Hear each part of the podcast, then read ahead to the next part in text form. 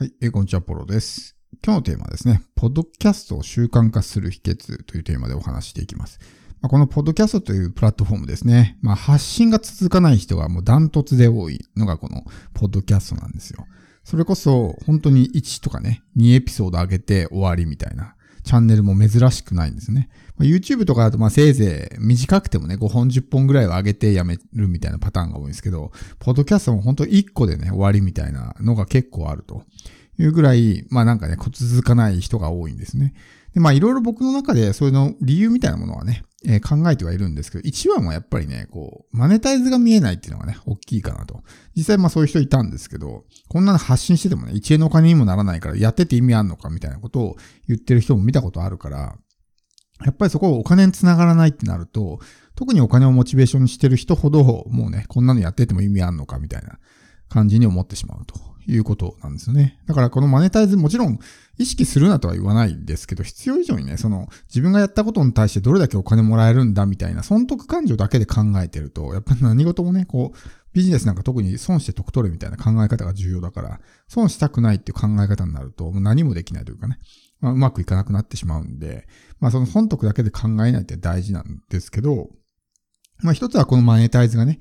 よく見えないというのがこの継続できない理由ですし、もう一つとしてはですね、やっぱりこの初期、序盤のですね、再生回数がびっくりするぐらい伸びないんですよね。僕も本当にまあメインチャンネルの方で、まあ、えー、立ち上げて初期の頃、本当に最初の30エピソードぐらいってもう全然視聴されてなかったんですね。一桁再生とか、みたいな感じで、全然聞かれてないとかって感じなんですけど、まあそのチャンネルもね、ずっと続けていれば、もう10万回超えるようなね、まあ結構そこそこの規模のチャンネルには育ったんですけど、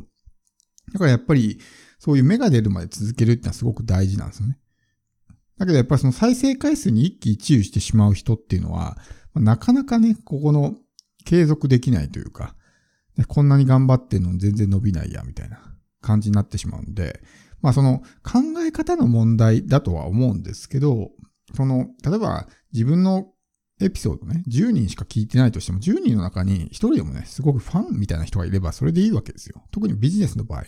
ね、スモールビジネスの人の場合っていうのは、そんなにたくさんこう集客する必要はないし、できないので、それよりも一人でもいいからね、えー、自分のファンを作るとか、そういった視点を持った方がいいわけで、だから単純に表面的な数字だけを見て一喜一憂するっていうのはちょっとずれてるわけですね。やっぱそこで、じゃあ何アクセスあったから、それが本当にいいのかっていうと、例えば YouTube なんかわかりやすいんですけど、ね、えー、YouTube で再生回数伸ばそうと思ったら、ある意味簡単なんですよ。例えばペットの動画をひたすら上げ続けるとか、赤ちゃんの動画をね、上げ続けるとかってやってたら、勝手に再生回数が伸びていくんですよね。じゃあ、例えば1万再生とかね、言ったとして、じゃあそれは本当にじゃあビジネスにつながりますかっていうと、そういうわけじゃないと思うんですね。その動画を見てる人、そのチャンネルを見てる人は、まあ赤ちゃんとかペットに興味があるだけで、自分のね、ビジネスとか商品には全く興味がないわけなんで。だとすると、単純に再生回数っていうのはね、まあ意味をなさないというか、それこそその SNS のフォロワーとかもそうですけど、ただフォローしてるだけみたいな。繋がってるし、だけで、こっちの発信は一切見てないみたいなね。そうなったら結局売れないわけですよ、商品なんか。だからこの表面的な数値だけで全ての価値を判断してしまうと非常に危険なんですけど、やっぱりこの目に見える数値であるがゆえにですね、なかなかこうそこばっかり意識して、それによって一喜一憂してね、えー、続かなくなってしまうということがあるので、まあ一個コツとしてはね、まあいろんなところで僕言ってるんですけど、淡々とやるということですね。もうルーティンワークとして、感情をぶらさずに淡々とやると。会社での仕事もそうじゃないですか。で、会社の仕事いちいちやるたびにね、感情が激しく動いたりとかってないと思うんですよ。もう淡々と毎日ね、当たり前のようにこなすルーティンっていうのは何の感情も動かないと思うんですよ。まあそんなような感じですよね。だからその再生回数とかを見るのはいいですし、そこで分析して、なんでこれが伸びたんだろう、なんでこれが伸びなかったんだろうってことを考えるのは全然問題ないんですけど、そこに感情を入れないってことですね。こんなに頑張ったの全然伸びなかったとかね。っていう風になっちゃうともう心が持たなくなっちゃうんで、必要以上にこう期待しすぎないっていうのも大事だと思います。僕も本当にね、YouTube にしろ、ポッドキャストにしろ、立ち上げ初期なんかも、誰も見てない、聞いてないみたいなね、状態だったんですけど、まあそんなもんだって思ってたし、まあ、とにかくね、続けることは考えてたんで、あんまりこう再生回数って意識してなかったんですね。まあ、それが良かったのかもしれないですけど、継続していく中で。今でもそこまで気にしてないですね。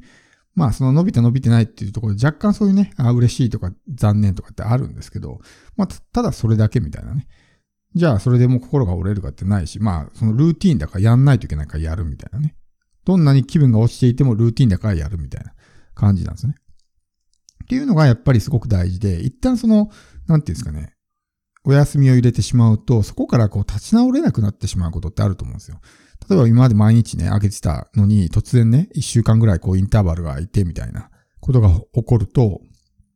そこからまたエンジンかけてね、やり直して結構大変だったりとか。で、そのスパンがどんどん長くなっていくわけですよ。最初はこう2日とかね、3日ぐらいだったのが1週間とか、ね、2週間とか、1ヶ月とかってこうスパンが空いてくると、まあそのままフェードアウトみたいな感じになってしまうんで、やっぱりそこね、あの、休むことはもちろん大事なんで、こう毎日やれとかね、必ずその定期配信を100%守れとまでは言わないですけど、やっぱりそこでね、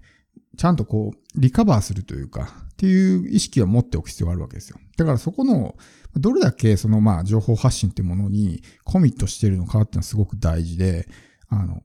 ほとんどの人ですね、見てるとやっぱりこうやらないわけですよね。そのブログにせよ、YouTube にせよ、ポッドキャストにせよ、やらないんですよ。なんでかっていうとめんどくさいからですね。めんどくさいとか疲れてるから明日でいいやってなるわけですけど、それコミットしてないわけですよ。コミットしたんだったらもう今日は疲れててもやるとか、気分が落ちててもやるとかね。っていう感じにできると思うんですけど、やれたらやるし、やれなかったらやれ、やらないっていう